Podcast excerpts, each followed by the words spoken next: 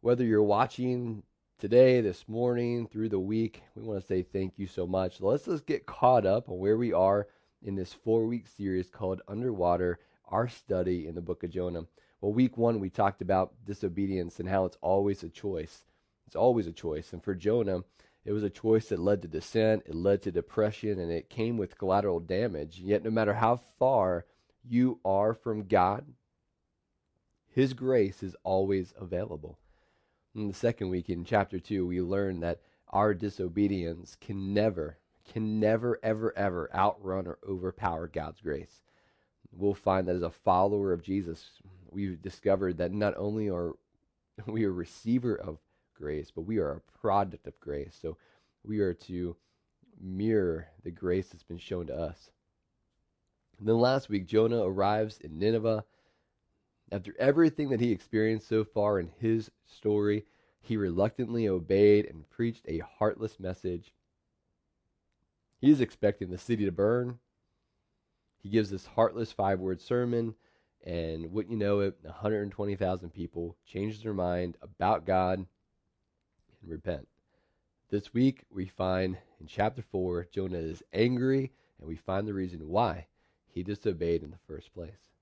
So let me ask a question Have you experienced a tailspin? A moment created intentionally or unintentionally, followed by moments where life spins out of control. It's a downward spiral and it ends in a crash. And by bringing this up, I'm not trying to in any way create any unnecessary flashbacks for our military friends. But one of the stories that quickly comes to mind is the movie Black Hawk Down, which was based on a true story.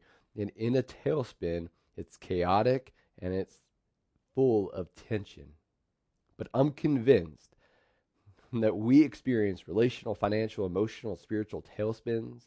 Let's just be real about it. We do. And sometimes it happens because of an outside influence it's a friend, it's a crazy uncle who makes a decision that has consequences to you and your family. Or maybe it's a global pandemic and that comes along with government mandates. Or maybe you go to the doctor for a routine checkup and the next thing you know, you have that positive report. Or maybe you've been in an accident because someone was texting or driving while drinking.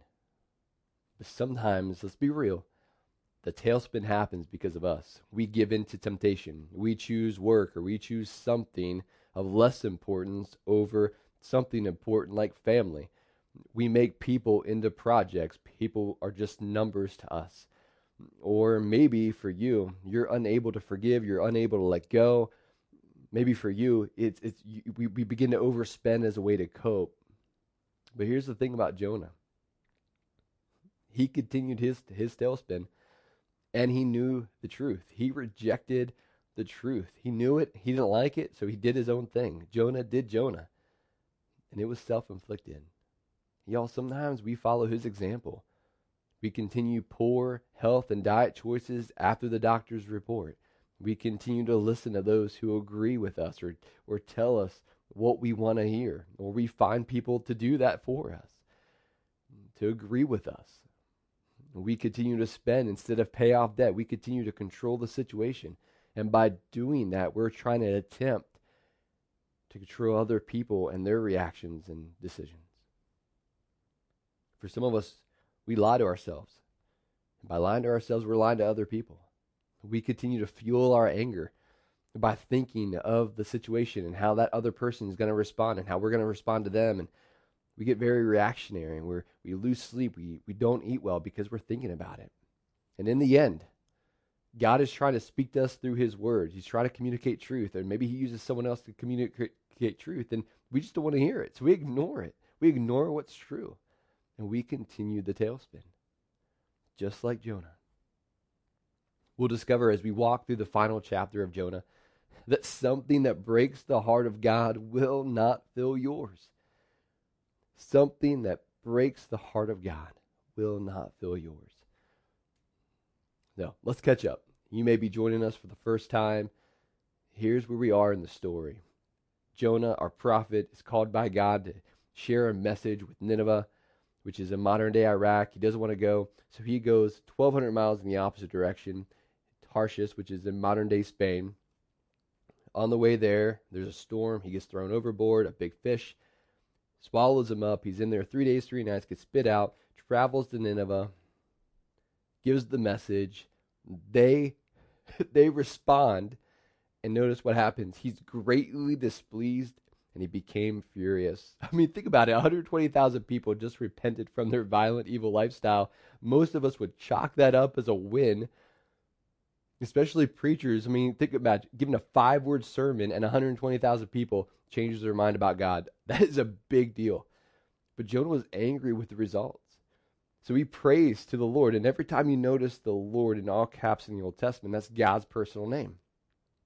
He says, Please, Lord, isn't this what I said while still in my own country? That's why I fled toward Tarshish in the first place. I knew you are a gracious and compassionate God, slow to anger, abounding in faithful love, and one who relents from sending disaster. And now, Lord, take my life from me. It is better for me to die than to live. Apparently, Jonah and God had this conversation before he left for Joppa to board a ship to head towards Spain. Jonah feared that God was who he said he was. Now we know. Now we know why he ran. He knew that God, out of who he is, would relent from destroying Nineveh if they would repent it's possible that Jonah received the assignment. He knew that this could be a potential outcome. And I mean, why else preach this message if there wasn't a chance of God relenting if they were repenting? Jonah played the judge, he played the jury with the Ninevites. He believed that God should be the executioner. Period. They were wrong, the city needed to be destroyed. What I love about Jonah is that he knows the word so well.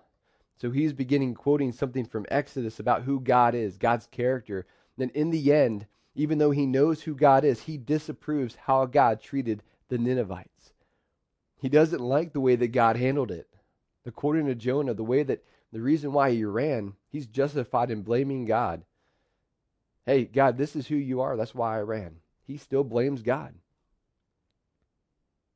I mean, think about it, man. This guy would rather die than be part of the success story of 120,000 people being saved from destruction. I mean, have you ever ex- experienced or expected something and the opposite happened? You expected something, the opposite happened.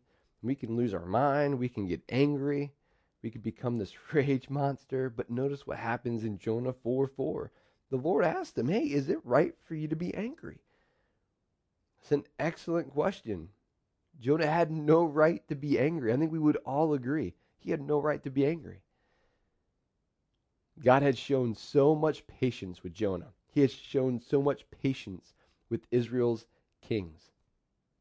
He had been slow to anger with them. He was compassionate, abounding in faithful love. He was keeping disasters from happening. And God does the same thing, not just for Jonah, not just for Israel's evil kings, but he also does it for those Israel conquered. He showed mercy to those who accepted him as the one true God. Think about Rahab in the city of Jericho. Her and her family were spared because she believed in God. Notice in, in verse 5, Jonah left the city. He found a place, a place east of it. He made a, himself a shelter there and sat in its shade to see what would happen to the city. Notice, and this is something that I was like, man, why would he do this? He goes east of the city. So he goes east of the city instead of going west of the city. It made no sense to me because he lived west of the city. Why go east of the city? Why not preach and go back home? You don't want to be there. Does it make sense? Why stay? It seems that Jonah expected them to go back to their violent, evil ways and then God would destroy them. There's no way, in his mind, there's no way they can stop for 40 days. Well, they did. And perhaps east of the city provided Jonah the perfect vantage point that if they gave in, God was going to destroy them. He made a shelter, which meant that he was going to be there more than a few days. He was ex- he was having an extended stay. His shelter would have been made from stone without a roof. I mean, remember, Nineveh would be close to modern day Mosul, Iraq. Not many trees there. And notice what God does for him as he's dealing with the Middle Eastern heat. Then the Lord appointed a plant, and it grew over Jonah to provide shade for his head to rescue him from his trouble. Jonah was greatly pleased with the plant. When dawn came the next day, God appointed a worm that attacked the plant and it withered. As the sun was rising, God appointed a scorching east wind. The sun beat down on Jonah's head so much that he almost fainted and he wanted to die. He said, It's better for me to die than to live. Like, look, if we're using the same metrics that Jonah uses to judge, God should not have provided Jonah a roof. He shouldn't have. His actions did not deserve that type of compassion. It did not deserve that type of mercy. Notice that Jonah is experiencing trouble even before the plant. He's dealing with the heat winds, he's dealing with the bright sun, so he decides to make himself some type of shelter. And then God does that extra thing by providing him a roof. And that's another miracle that God shows that he controls nature and he grows a plant in the middle of the desert that provides shade, shade from the heat and the sun. He controlled nature and animals, but not Jonah. Jonah needed to surrender his free will and trust God's character.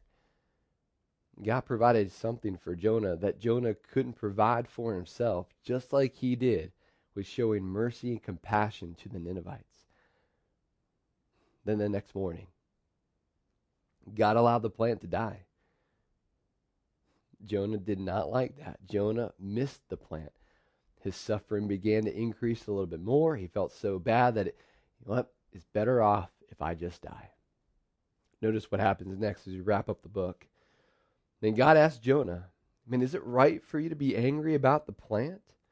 Yes, it's right. I'm angry enough to die. And the Lord said, You cared about the plant, which you did not labor over and did not grow. It appeared in a night and perished in a night.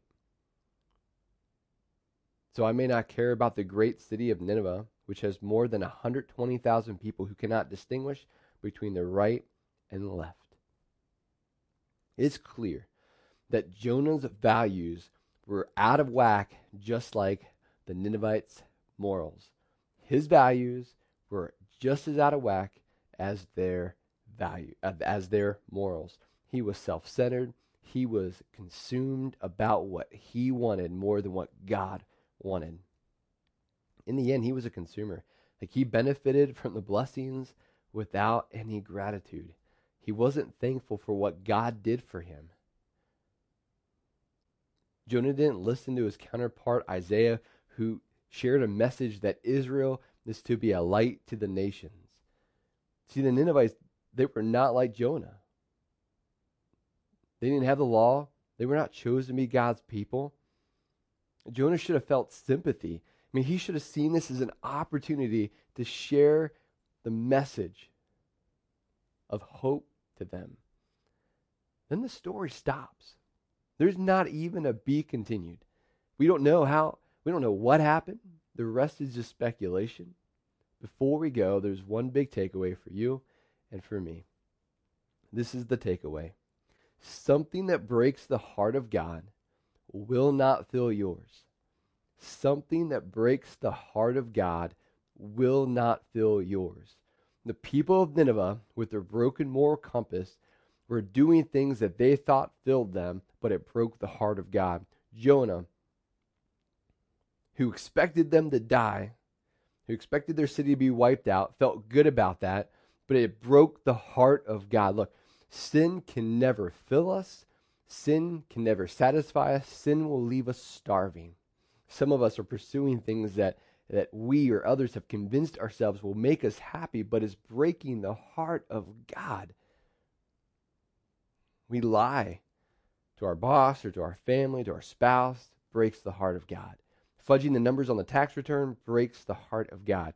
Having the affair or thinking to have the affair breaks the heart of God. Talking negatively about people to other people breaks the heart of God. Buying the brand new everything without supporting local church breaks the heart of God. The thing that satisfies you and fills you and me, his faithful following. That's what fills us. See, Jesus valued obedience over comfort as he told his disciples, My food is to do the will of him who sent me and to finish his work. Jesus is saying, hey, the thing that fills you, the thing that satisfies you is obedience. It's faithful following. That's how Allison says it, uh, who's our groups coordinator. Faithful following. Jonah is an example of what not to do. Like part of part of faithful following is to love the enemy. Jesus did that well, Jonah did not. Like I know we don't talk about this a lot, but before your salvation, or maybe you're yet to become a follower of Jesus, you know the thing that's not talked a lot about is that you and I, we were God's enemy. We were not friends with God. I mean, think about it. God pursued us to have that relationship restored. And we do that by believing that Jesus took our place. We confess that our sin broke that relationship by believing that Jesus took our place so that we could receive forgiveness. That's how we're restored. See, enemy love is part of the gospel, man. It's, it's the heart of the gospel. Notice what notice what Paul writes. He says, Once you were alienated and hostile in your minds, it's expressed in your evil actions, but now he has reconciled you by his physical body through his death to present you holy, faultless, and blameless before him. Jesus did that for you, and Jesus did that for me. And we're supposed to reflect that example enemy love is the gospel. Paul also writes, Bless those who persecute you, bless and do not curse. I'm learning this, I'm growing in this. I've been praying for, as we going through this building process, the county has not made things easy. And honestly, some of the things they have in place just seem so senseless. But I've caught myself getting angry. I've caught myself not real happy, and I've been reminded of this verse, been memorizing this verse. Okay, I need to bless those who are making life difficult. I need to bless and not curse. Hopefully, you'll join me in that, whatever you have going on in your life. So, two questions are your wrap up Jonah. Number one, what are you expecting to fill you? What are you expecting to fill you? And number two, how can you value obedience or faithful following over comfort this week? How can I value obedience over comfort this week? Well, guys, let's pray together. Heavenly Father, thank you for this opportunity to come together online. Father, before we get so focused about next week and celebrating Easter together, help us just sort of stay in the moment. Father, is there anything that we're trying to fill us or satisfy us that isn't obedience?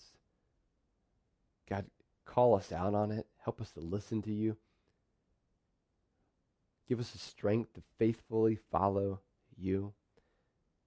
Remind us through the week to follow Jesus' example that obedience is the thing that fills us, that satisfies us. In Jesus' name, amen.